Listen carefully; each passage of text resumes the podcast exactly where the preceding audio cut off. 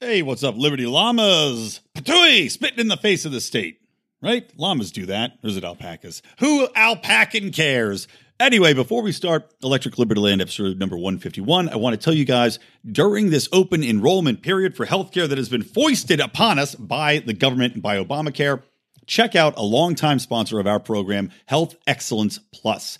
Now, you can join this during your open enrollment if you're a government employee, if you have a corporate mandate that you have to do that. However, they do have year round enrollment and you're going to be saving yourself some money. In all likelihood, I can't guarantee it, but I can almost promise it. You've got the McWilliams almost sign of assurance.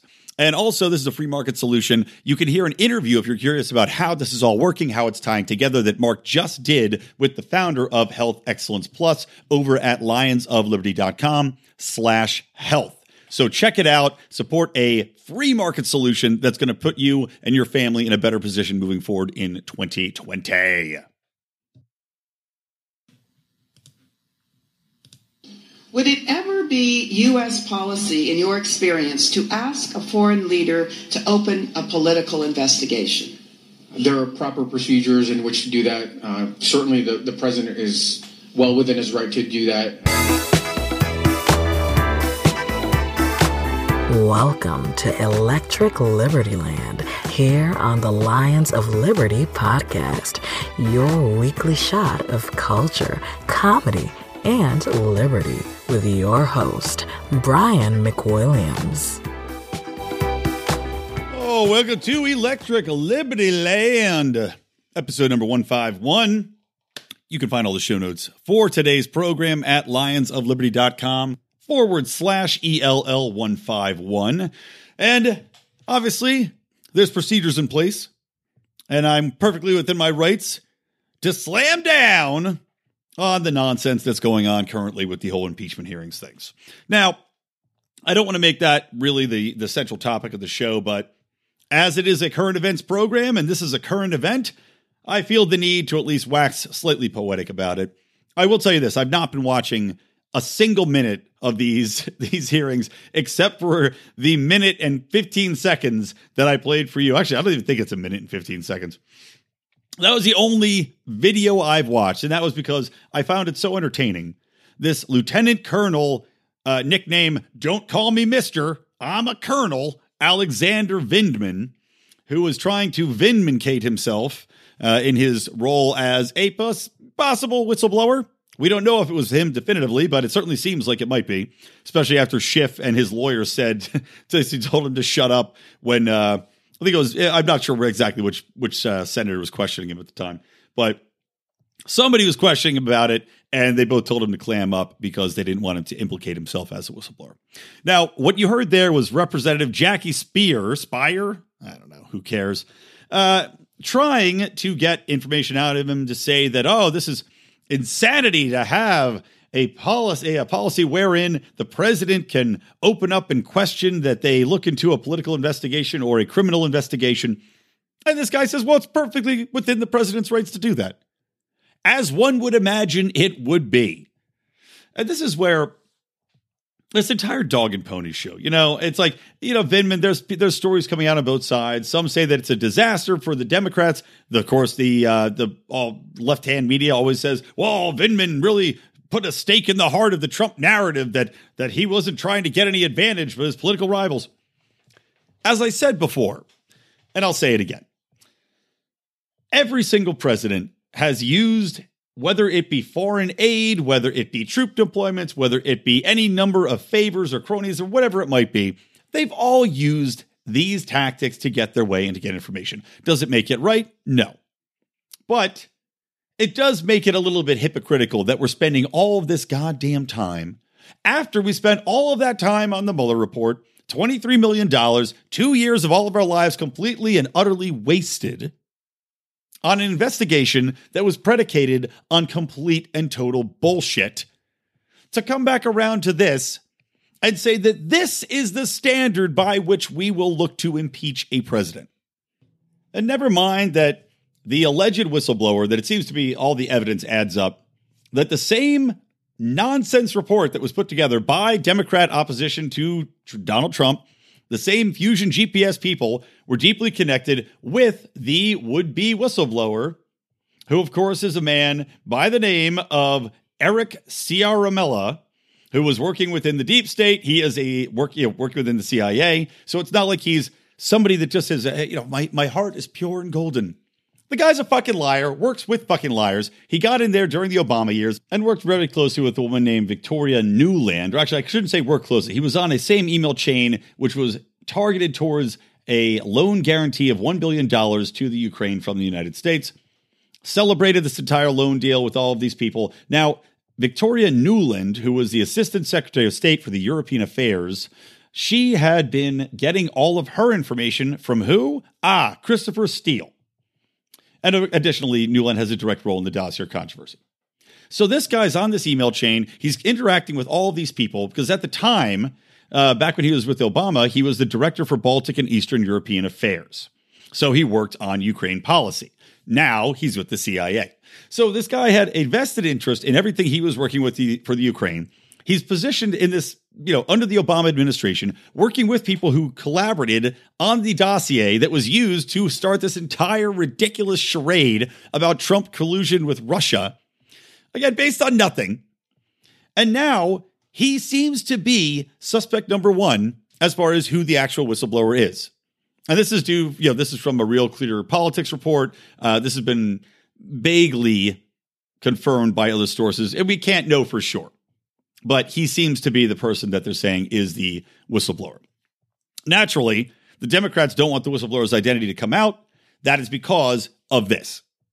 The connections are so deep and so uh, ominous as far as providing more information to us, more uh, motive for the deep state operative to take down Trump, who is now tearing away his previous life's work. Kind of looks like the guy might have had a bone to pick. You know, kind of like your ex girlfriend coming out of the woodwork and trying to testify against you. You know, like maybe she still remembers your email password.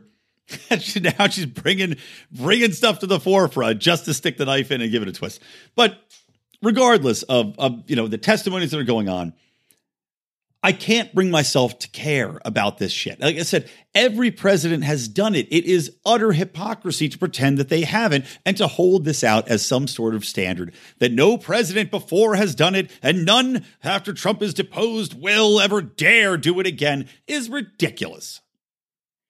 Of course, you want to get money. Something for nothing is isn't a policy that works for anybody. Something for something. Well, yeah, that's the way the world works. And for Donald Trump, and I said this many, many weeks ago, for Donald Trump, you're in a position where you go, okay, I had a deep state coup attempted against my presidency, which is de facto what it was, based upon this GPS document, and the Ukraine was involved in that.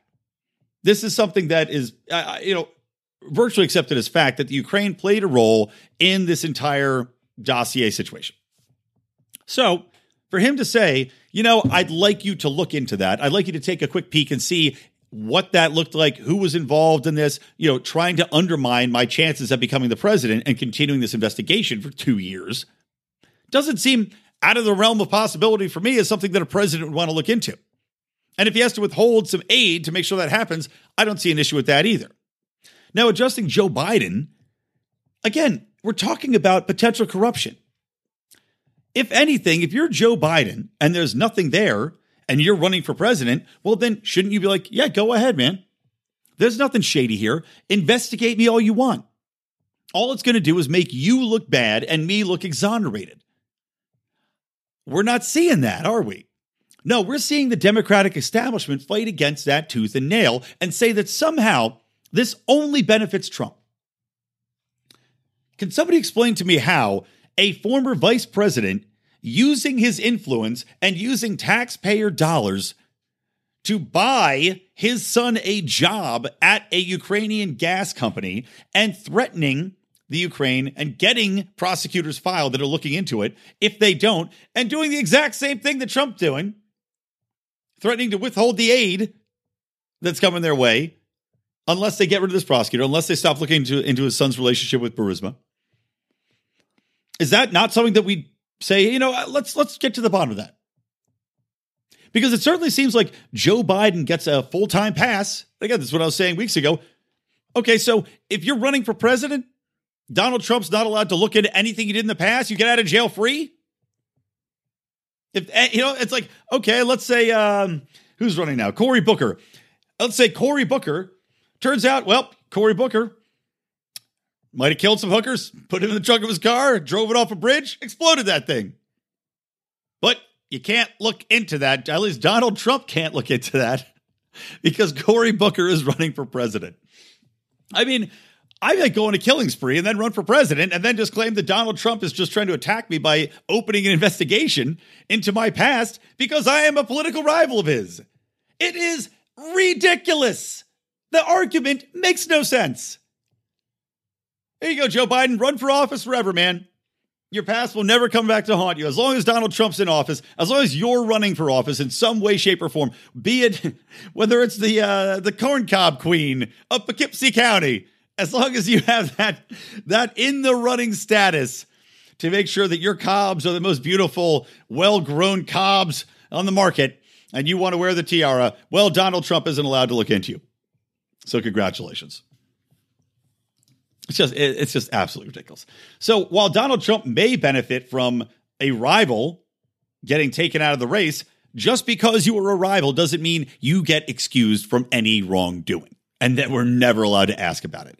And I I said it before, I'll say it. I don't know why nobody's making this point. Otherwise, you know, this whole thing, they did a poll. Nothing that's going to happen in these impeachment hearings is going to change anyone's opinion. I can tell you it's not going to change mine. And they come back and they say Donald Trump is dead guilty on this and he did it. and he used his influence to try to have them investigate Joe Biden. Well, number one, I agree with investigating Joe Biden's shady shit in the past. So I don't have a problem with that. Number two, as I said before, every president does it. So I think it's ridiculous to make this out as something it's not.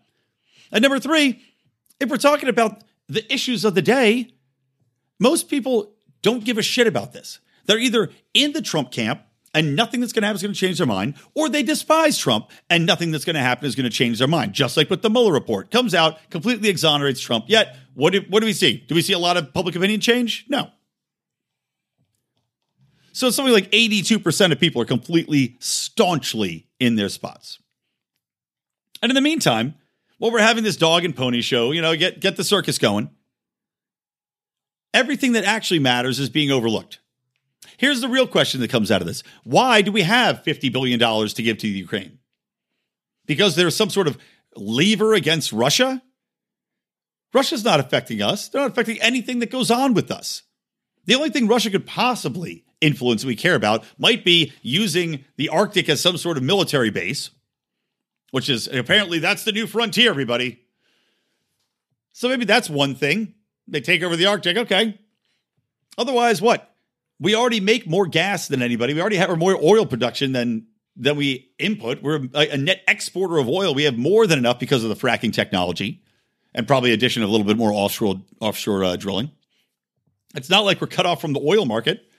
So if Russia teams up and somehow gets an advantage to oil, I don't care. Doesn't affect me. Militaristically, they've got some nukes. Great. Do you think those those nukes are super up to date? Do you think that they've got anywhere near the military power of the United States? Of course not. They're not the superpower they used to be. Yeah, they still a power? Of course they are. But they're a power in their region, and that doesn't affect me in any way. So why don't people concentrate on the things that really matter? Concentrate on the money that's being spent, the amount of countries that we give aid to for these quid pro quo agreements. Why don't we focus on something like the fact that while this entire bullshit show has been going on, the House just voted to re up the Patriot Act? How about that? So while we're worried about Donald Trump and his investigations, we've now extended, well, it's not fully passed yet, but the House has voted to extend with very little pushback from anybody, except, oddly enough, I'll agree with the squad because a couple squad members pushed back against the Patriot Act, as did Justin Amash but with very little pushback from anybody else. Went ahead, extended the Patriot Act, give that another few years, make sure that that, that doesn't have a sunset on it, so that we get all our domestic spying apparatus back in the hands of the NSA and the CIA and the people that we now see have an agenda. We now see obviously can't be trusted. So let's just give that back to them. In addition to that, let's, you know, tack on another extra spending bill because the way the Patriot Act got passed, guys, is that they tied it in with this quote unquote, you know, emergency spending bill to keep us going until December 20th as a government. And this is how these things always get snuck in. They always shoehorn this bullshit in in bills that these people are too cowardly to stand up against because they don't want to have a government shutdown. Terrified of that, especially with an election year coming up. You can't have your parks shutting down in an election year. So they just pass it, push it forward. This cowardice uh, leaks out of their bodies, puddles on the floor under them. Just absolutely disgusting. Not only that, but I mean, how about in the in the interim since this, this thing's been going on? How about Trump pardoning people for war crimes? Does anybody want to talk about that? No. I mean, you'd think that Trump's giving a pass to somebody. I'll, I'll give you an example. This is from antiwar.com. This story is just, it made me so furious. He pardoned Major Matthew Golsteyn, who was being held on charges of murdering an Afghan detainee, which he admitted to doing repeatedly. So here's what happened this guy was told by an Afghan tribal leader that the victim, Rasul, was Taliban. He detained him on that basis. Now, of course, after a maximum time of detention without charges, the military requires that this man be let go. Apparently, he wasn't in Guantanamo. You know, nobody gets out of there. But he's required to let him go. So Golsteyn let him go. The guy walks out thinking he's free because they have no charges against him other than one guy saying that this man was a Taliban. One tribal elder who might have had a personal vendetta, who knows, says this guy was Taliban. Golsteyn lets him go and then follows him outside the base, ambushes him, and fucking kills him. And he's this guy's trying to argue that he was this was illegal under the guise that this this man Rasul, the suspect, was trying to rejoin the Taliban since he was released. Now, grant you how this man could have joined the Taliban in such an, an, immediate time frame where you know somehow became Taliban immediately. What he, he texted cell phone.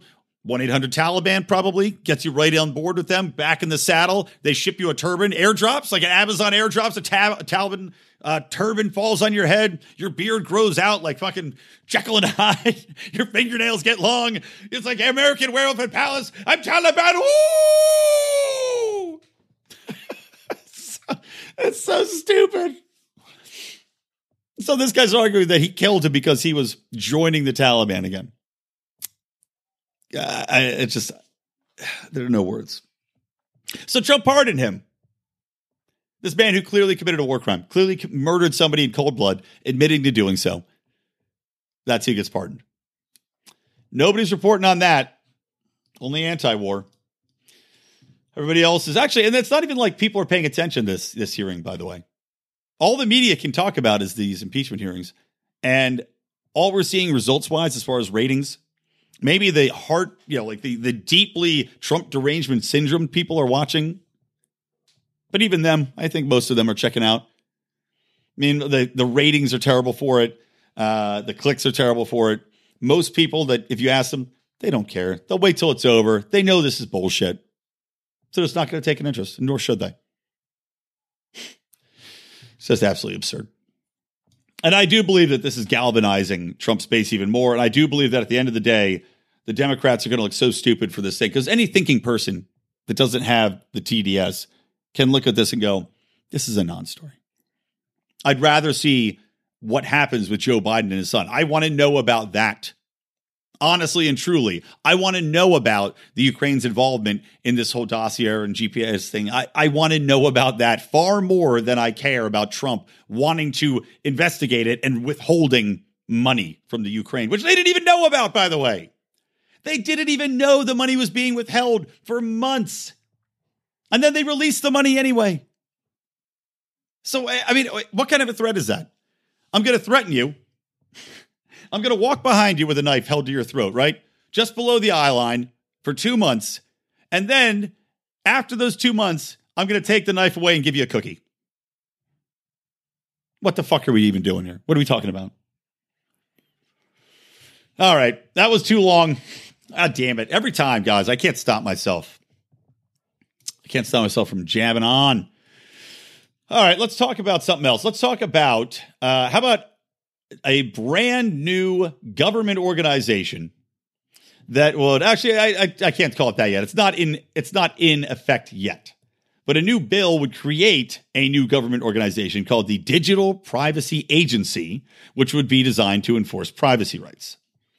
Now, on the surface, that sounds pretty good, right? Okay, a new government agency that, that's going to protect our privacy, that's going to get between big tech and all of us little idiot consumers. And let me read you a little bit about the, the bill that's called the Online Privacy Act.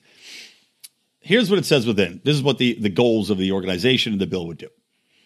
Articulate the need for and minimize the user data, collect these uh, entities, collect, process, disclose, and maintain. Minimize employee and contractor access to user data, not disclose or sell personal information without explicit consent, not use third party data to re identify individuals, not process data in a way that civil, uh, violates civil rights, e.g., employment discrimination. Okay, I don't even know what that. Means. I don't even. I don't even understand what that point of that bullet is. Only process genetic information in limited circumstances. Use objectively, and that one I actually do understand because of uh, 23andMe, uh, for example. If people take that the wrong way, let's say they're doing data harvesting, they're telling you, okay, you're more likely to have cancer, right? They could use that, sell it to insurance companies, and now your insurance company could deny you coverage because you have a pre existing condition in their mind or you're more likely to get X, Y, and Z. That's what that means. Use objectively understandable privacy policies and consent processes and may not use, quote, dark patterns, unquote, to obtain, obtain consent. I don't know what that is. I'm presuming it's some sort of witchcraft. Um, still, dark patterns, man. Sometimes you just got to go to the orgy and, you know, if you get dark patterned in, maybe you find out that you're open, you know, more open to some experiences than you thought. Maybe, maybe a little bit of dick is what you need, and you just didn't know it. Employ reasonable cybersecurity policies to protect user data and notify the agency and users of breaches and data sharing abuses, e.g., Cambridge Analytica. Now, this all sounds fine on the surface, right? Except for the fact that it would authorize a new agency to do this, the Digital Privacy Agency, which would hire up to 1,600 employees.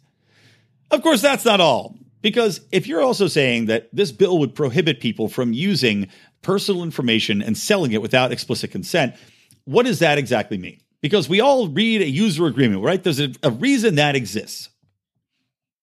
And if you're going to deprive companies of being able to easily use and distribute that data, how are they supposed to make any money? I mean, my cursor reaction even on reading this, is pure and simple. Fuck this. Another government agency, right, which is going to quote unquote protect privacy. Now, we always know that these things get demonized, these things get chronized, chronized, cronyized. I don't know. There's got to be a word in there that makes sense somewhere. The cronyism sets in. And what ends up happening is that these privacy protections are going to be applied to companies to to stop them in their tracks of regulation, competitors to the big tech, which can go out of their way to make sure that they agree to all of this, that they can you know dodge the legal ramifications. It's going to be targeted because they're going to have reports on competitors that they want to go say, okay, let's sick the uh, digital privacy uh, agency on them. It's kind of like sicking the SEC on somebody that you don't like. It's like swatting a gamer you don't like. So I can see that also coming to to, uh, to fruition. And it's like they think that we don't have protections, but consumers you know, it's up to us. It's not up to the government to protect us from voluntary interaction with companies. Nobody is forcing us to download these fucking apps. Nobody's forcing us to go and put all of our personal data out there. We have opted into that.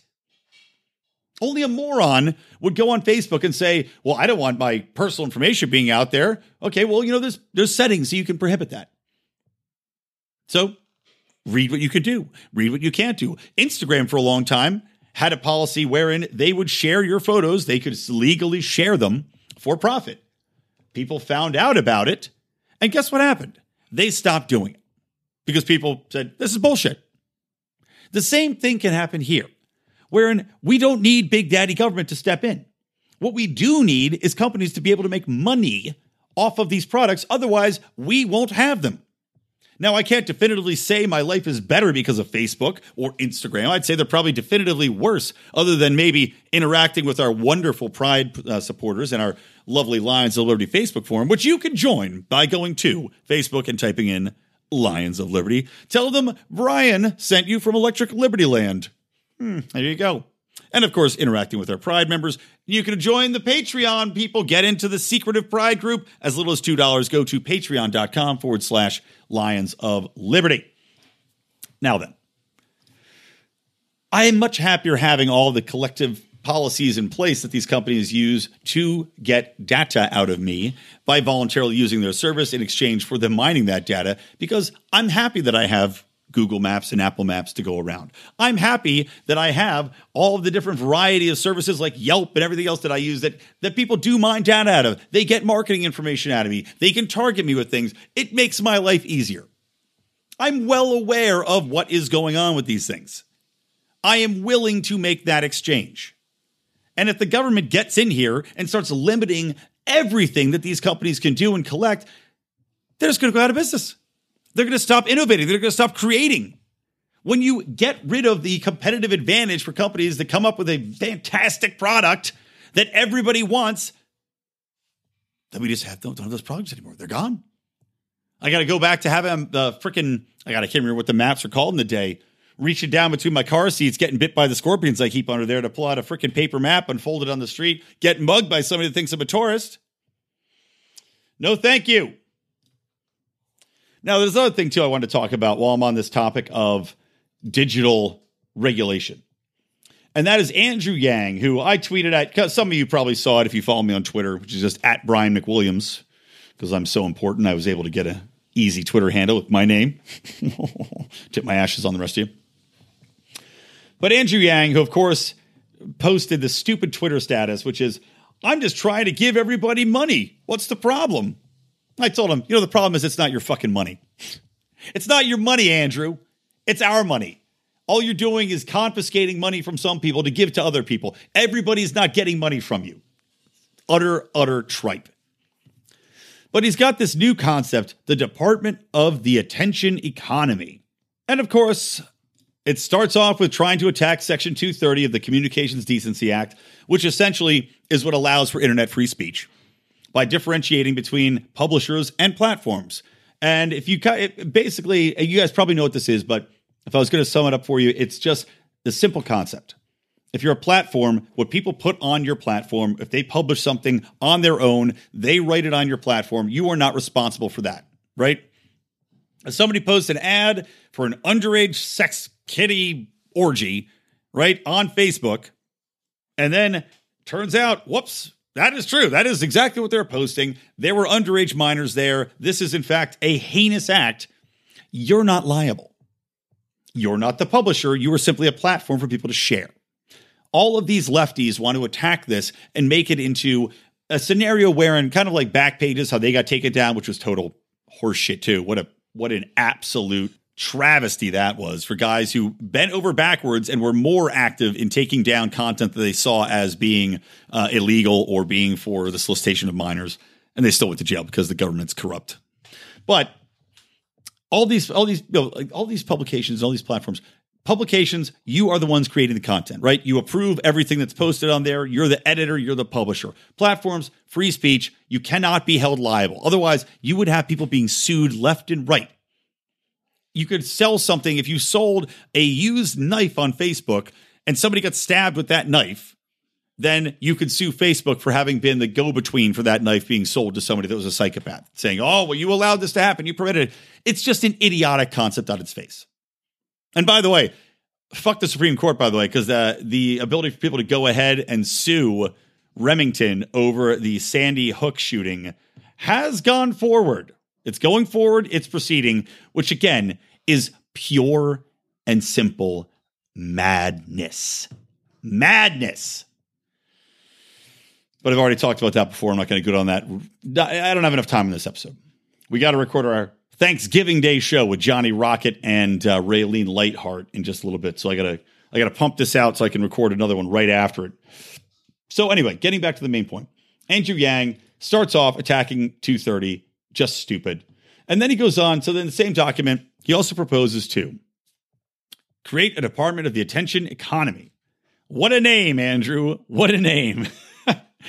but focus specifically on how to responsibly design and use smartphones. Because, you know, apparently our smartphones aren't responsibly designed. They're just designed to be good, you know, for people to use them and accomplish what they want to do with a computer that's incredibly powerful in their hand. So he wants to specifically focus on how to responsibly design and use smartphones, social media, gaming, and chat apps. It will include overall guidelines as well as age based ones. And then provide regulation on design features that maximize screen time for young people, removes autoplay for children under 16, removes cues that allow infinite scrolling. Now, this is the same as this asshole Josh Hawley's prediction, or Haley. I can't remember. I think it's Howley. This goes very much step, lockstep with this asshole who I talked about on a previous show talking about how stupid these proposals are and how, again, like anything else, they simply eliminate the ability for these companies to make money.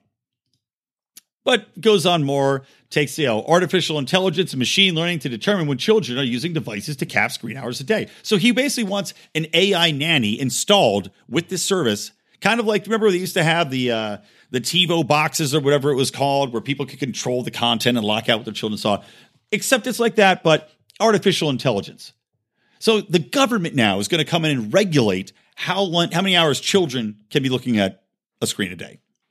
Now that seems to me like it's something that a parent should decide and should read up on whether or not it's a good thing or not. But also, what if you just have people that are developing new concepts? Maybe they want their kids to be on a screen time. Maybe they have a new app that they download, which is going to turn them into little super brain babies. Whatever it might be, it's not the government or Andrew Yang's role to dictate how many hours our kids get to look at TV screens. Next, establish rules and standards around kid targeted content to protect them from inappropriate content. Again, you know, there's already these things in place. public decency laws are already in place. They already require, you know, a lot of education and degrees in psychology to go into children's content and children's TV. I know this because I worked with children's fucking programming in my public relations career before. There's a lot of hoops you got to jump through.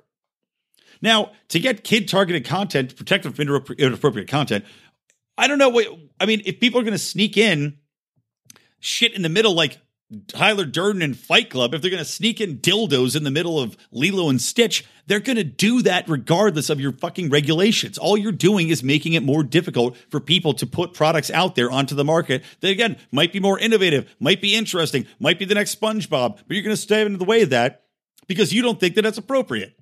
Now, we all know some of the best children's TV is also the, t- the TV that sneaks in little inappropriate jokes here and there.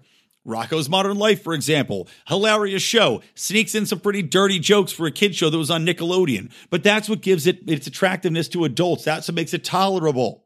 And as you get older, you don't get the jokes when you're a little kid. You don't get Chokey Chicken, the chicken place in Rocko's Modern Life. You don't realize that that's a joke that's about masturbation until you're older. And then you look back and you go, that was pretty funny.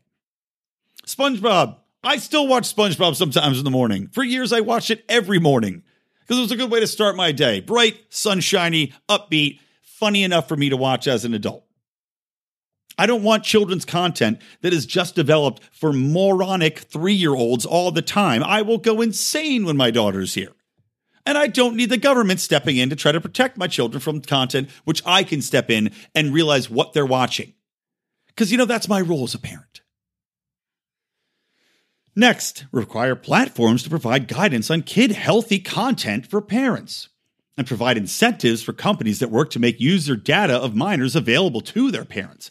So basically, they want you to be able to spy on your kids. I don't even know what guidance on kid healthy content means, nor do I really understand why platforms should have to provide this. Is this like when you're making broadcasters on the airwaves intentionally include PSAs? I don't want that. I don't want to see it. I don't want it force fed to me. And then, lastly, include classes on the responsible use of technology in public school curricula and teach children how to distinguish reliable from unreliable news sources online. How does one decide what is unreliable or reliable as far as a news source? And I'm supposed to believe that the government, by virtue of this, is going to choose only the most reliable sources and not sources that are more favorable to government and the government narrative, or that the teachers in the school are going to get to pick what they dictate is real or fake news, reliable or unreliable, when we know that the education complex is 99.9% ultra liberal. Fucking stupid just i mean talk about turning the indoctrination centers as they are into something that's even more pronounced. I'm cursing a lot this episode by the way. Sorry i don't know. I'm just riled up and pissed off. So we're supposed to believe that the indoctrination centers as they exist now, they are going to somehow get better with this legislation rather than get infinitely worse as they now dictate content. They tell us, tell our children what, not only what is real and not real as far as history, not only what is real and not real as far as gender, what is real and what is not real as far as science, what is real and what is not real as far as news sources now also will fall under their purview. No, thank you, Andrew. You know, I know some libertarians have a soft spot for Andrew Yang. Not me. Not me. Go back to your doctor family or whatever you said. I think he said his family were all doctors, or he knew a lot of doctors. Go back to your doctor family. Go back to your tech startup. Go do whatever you want, man. You develop your own free market app that people can voluntarily log on to that can do all of this shit. But don't force it down my throat by virtue of government force. So, as I said in my tweet to Andrew Yang earlier this week, eat a dick, Andrew.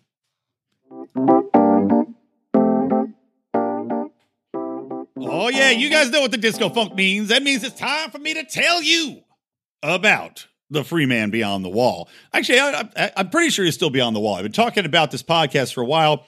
Of course, our friend Mance Rayder, now known as Pete Quinones, I'm never going to say his name right. I've I decided this. We talked it. We talked it over internally, and we we decided I'm never going to say his name right.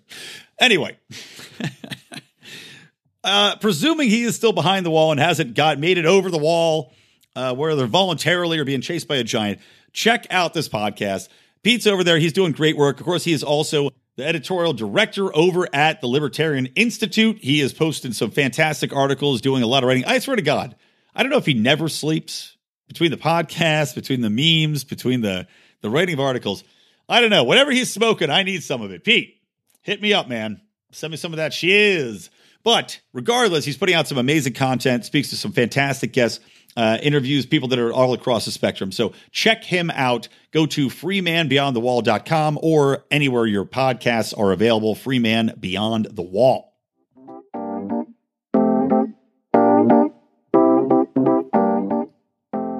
Welcome back to Electric Liberty Land, episode number 151. God, we're already 37 minutes in. I got to wrap this shit up. I have no voice for this next show. Uh, yeah, go to the show notes, lionsofliberty.com forward slash ELL151. Uh, and by the way, guys, if you haven't, because I know I dropped the Rick and Morty uh, bonus Pride special for you to check out some of our bonus content because we're doing those – We'll do every Rick and Morty recap, me and Dan Smots over at the System is Down podcast. We do every South Park recap. We do every uh, Rick and Morty starting this season.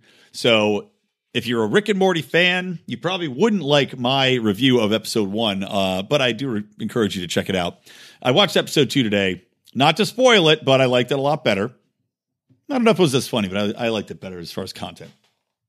But I know between those two shows dropping, you may have missed my having Ryan Long on, who's a very funny comedian from Canada, who did just some of the funniest uh, man on the street segments I have ever seen, going to the impeach Trump protest, which apparently they do every single week.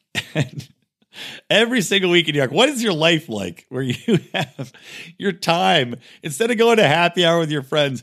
You go out and you walk around with a placard yelling about impeaching Trump. But he went out and he's just fucking with these people, and it is absolutely hilarious, as is his stand up comedy. So he was a great guest on the show. I will put that in the show notes as well, so check that out. That was episode number 150, and uh, and also he, he had, was interacting with some people on Twitter that, that, listened to the episode. Some libertarians had sent him some questions on Twitter, and uh, you know he's just a great guy, open minded guy, as you could probably tell from the interview if you listen to it.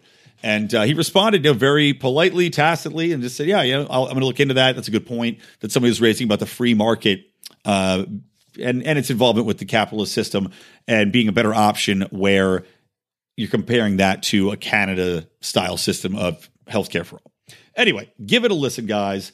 Um, coming back into the show right now, I wanted to talk a little bit about this bill that the government, uh, the government, this bill that the Democrats have put forth and it is called the PRO Act, Protecting the Right to Organize. Now, no, it has nothing to do with freedom of speech. It has nothing to do with the right to protest. as you would think might appeal to the broader American culture. It just simply is cronyism in a nice, tight, lefty package.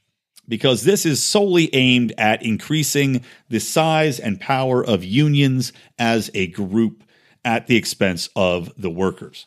Because, as I've talked about before on the show, and as most libertarians know already, unions are nothing but bad for the free market. They're nothing but bad for competition. They are a detriment to the working class people who have now, you know, if you get into a union, maybe you make a little bit more at the at you know force of coercion for a certain amount of time, but then you start having things happen like, oh yeah, your industry's going to go bankrupt. Oh yeah, I forgot. It's a corrupt organization from top to bottom. Oh, yeah. If you don't want to join an organization, they might violently attack you. Oh, yeah. All of the politicians are in cronyist unionist pockets. So we now have crony capitalism writ large, which means we can't even have an honest free market or competition because of the influx of unions.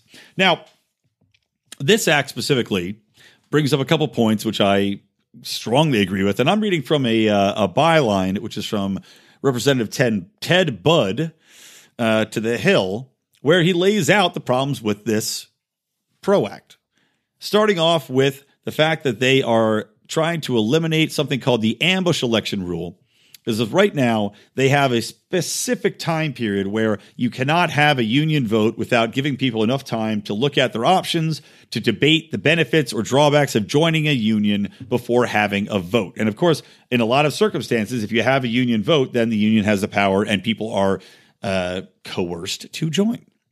So this would eliminate the ambush election rule, shortening the time span in election processes. Now, this, of course, gives a huge advantage to union bosses because nobody knows the other options as far as what the downside to joining a union is, especially when a lot of the employees are probably already likely to be in a union. Second, and this one's pretty pretty potent. The PRO Act increases liability for businesses by expanding the definition of joint employer to include indirect control and unexercised potential control over employees. Now, Ted Budd points out this is one hell of a broad and ambiguous term. Indirect control. So, what exactly would that mean? Are you, if you're a big box employer, if you're a, a huge corporation, and you subcontract to a smaller business, let's say Amazon, which subcontracts to any number of delivery companies, including USPS, are they now in indirect control of those employees because those employees are de facto working for them two steps removed. Amazon is paying their company, their company is paying them. So do they now fall under this definition of joint employer? By which case, are they allowed to now take labor disagreements and sue the parent company that is paying them in this two step process? Certainly seems like it. And Ted Budd provides a backup for this. According to the International Franchise Association, the definition change where it has been enacted led to a 93% increase in lawsuits against franchise businesses, costing them over $33 billion annually and leading to a loss of 376,000 jobs. Now, the other thing is unexercised potential control. How the fuck can you possibly quantify a phrase like that? Unexercised potential control over an employee? If it's unexercised, there's no control. And if it's potential control, you're simply presuming that a company would or would not do something without any factual evidence to back it up. So, this act would then enable people to go after companies or franchises or corporations based upon a presumption of what may or may not happen? Are women allowed to go in and report rape based on a nefarious look from somebody who may or may not have raped them? How do you even put language like this into a bill? I mean, Jesus. Ah, expanding on. The PRO Act also compels people to join a union or risk being fired because, of course, these lefties hate right to work laws. Yes, the laws that establish an individual's right to go and join a company and get paid a wage which he or she negotiates on his or her or shiz or shim's home, whatever the proper terms may be, them's own, they want to make sure that you no longer have that right. And if there is a union in place at a company, you are forced to join that union. Even if you negotiated your own segment, if you joined the company on your own volition with no union input, you are going to be forced to pay into that union because obviously, despite the fact that you had the wherewithal, had the go get it attitude to go and negotiate your own salary outside of the union cronyist bullshit that happens, you are benefiting by the union's existence, and thus you must give them money. And to wrap it up, the PRO Act also, and this is especially, especially disgusting and disturbing to me. The PRO Act strips workers of the right to cast anonymous votes in union elections. Currently, you could go in, you cast your vote, you can say, I want to have my vote kept secret because, you know, obviously, knowing that unions are full of fucking thugs and criminals at the most part, and you see this, this is not me. And, and look, yeah, I know every union is not the same. Don't get me wrong. But, you know, there's a lot of ample evidence to back up my claims uh, in real life terms, wherein they are violent thugs. They are fucking criminals. They have no problem using intimidation tactics, as we have seen throughout history. So this PRO Act wants to eliminate the option to cast a secret ballot or an unpublicized ballot. It forces employees to make their choice public about unionizing. I wonder what's going to happen if you make your vote public and the union finds out that you voted against them. I mean, let's just say you're in the union, you enjoy your union benefits at the expense of every other worker. Now, and of course, the public at large. Let's say you find out that your union did not get taken up. You know, they cast that vote and, ah, shucks, we lost by 15 votes. Maybe you're going to be a little pissed off. Maybe you're going to be angry about that. Maybe you're going to want to know who cast the vote that cost you all of your not hard earned dollars. Well, then you might go track down that person and want to have maybe elicit some violence against them. Maybe you're going to have another union vote scheduled. Maybe you work your cronies' magic to have another vote and you go and intimidate the living hell out of the people that voted no the last time. Certainly seems like something that would happen to me. So, anyway, good job to Ted Budd. I don't know anything about him. He's a Republican out of North Carolina, but he is 100% dead on with this byline, and I'm very glad he wrote it. Again, you can find this at the show notes page, lionsofliberty.com forward slash ELL151. All right, let me wrap this thing up. A uh, couple quickies. YouTube is going to delete all the accounts that aren't commercially viable, quote unquote, commercially viable, starting December 10th. Now, I know your mind's already racing saying, well, that's ridiculous considering YouTube's policies are demonetizing all sorts of content creators, including many friends of ours on this program. Some of the greatest content creators, some of the greatest reporters I know are making their money off YouTube. They publish content, they get clicks, they get views, they get subscribes, and I know that they have been demonetized. Now, Lions of Liberty, we're already demonetized. We're already banned from having any any ad revenue come our way. However, other people are doing arguably less offensive content. at least it's not opinion content, I guess. They're just simply reporting the news. They're going to rallies, they're documenting it, and they're pushing it out there. But again, that shouldn't even matter. We're talking about a content platform that is imposing its leftist viewpoint on the world by virtue of saying that it violates the content of their platform's rules, again, that they make up on the spot as they go. So now YouTube is going to take quote unquote commercially viable channels, i.e., the channels that they don't themselves demonetize or mute or bury in the search rankings. And, and that was something that came out too. I didn't even get a chance to talk about is the proof that Google does, in fact, despite their congressional testimony, but they don't, you don't see them going up there. They do, in fact, put down certain sites. They do, in fact, make sure that people don't show up in, in search results. This was just came, uh, just came out recently. Maybe I'll talk about it uh, two weeks from now. Too many things, guys. When I miss a week between, this is why I don't like to have many guests on. I don't like to do these special shows because every time I do, I fall so far behind that it is just a avalanche of news for me to get through, and it's hard for me to pick and choose what I want to talk about.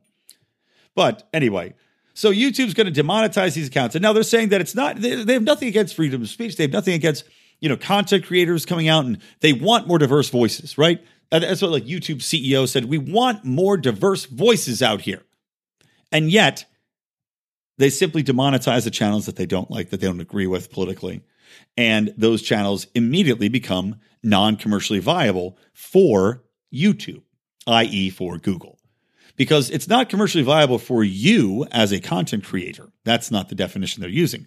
It's commercially viable for them to continue to host you. And if they're not getting a cut of your revenue, if they're not able to get clicks that they can then push ads in front of, or I guess mine enough data from by their definition, because you're demonetized, because they're putting you on a, a shadow ban list, well, then, oops, you're not commercially viable anymore to us. And thus, your channel is deleted. Isn't that a clever way of going about draconian Big Brother censorship and making it seem as though it's free market capitalism? Amazing how that works. Okay, last story. Let's talk about an evil corporation as a whole that did the right thing for once, and that is Disney and Disney Plus launch. My wife and I got it. We have been watching it. I watched The Mandalorian. Um, it's okay. I don't know. A lot of people are going gaga for it. It's okay. It's got a little bit of the a, a little bit too much George Lucas cuteness in it for me in a couple scenes, but overall, it's interesting. I'm going to continue to watch it. It didn't blow my socks off or anything, but I'm going to continue to watch it.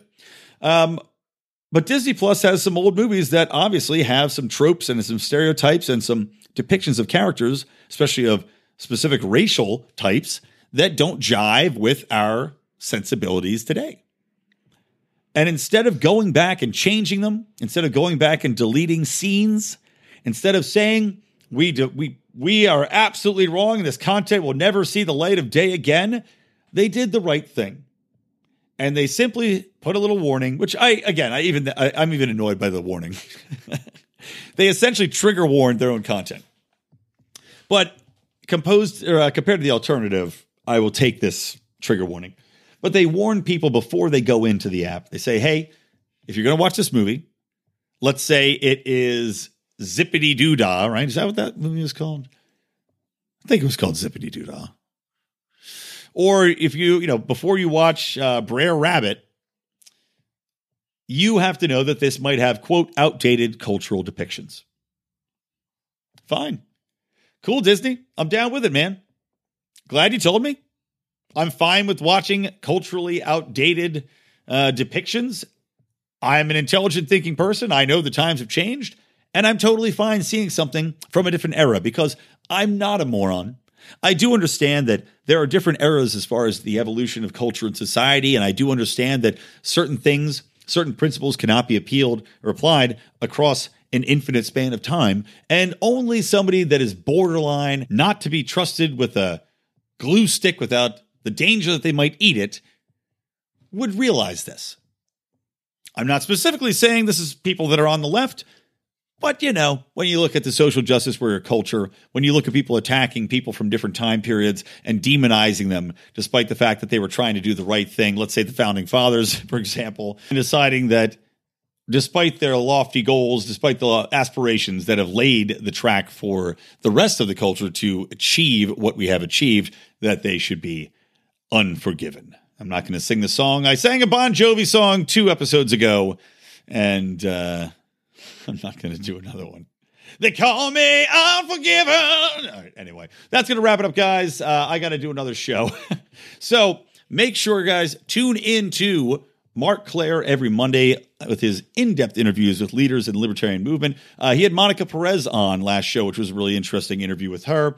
Again, John Odermatt comes to the forefront with Felony Fridays, and his episode last Friday great one to share because it didn't really go deep into libertarianism. And we do feel Felony Friday is kind of our bridge. It's our gateway drug to libertarianism because it talks about the justice system, the inequality, the cronyism, the corruption within it without really pushing libertarianism to the forefront but it's just there in the background the entire time. But he had on an Irish detective talking about some notorious cases, which was pretty fun uh, and very interesting.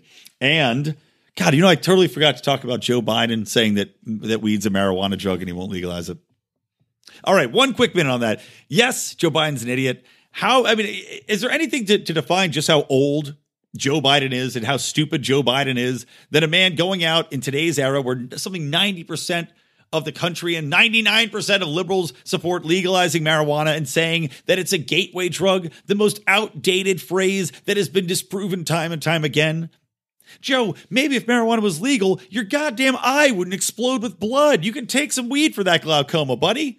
You can stop walking into telephone poles. You can find the children's heads you want to sniff so much easier. Right now, Joe Biden's going around sniffing dog heads. He's sniffing fire hydrants that happen to have a wig on them. He doesn't know who to sniff and fondle.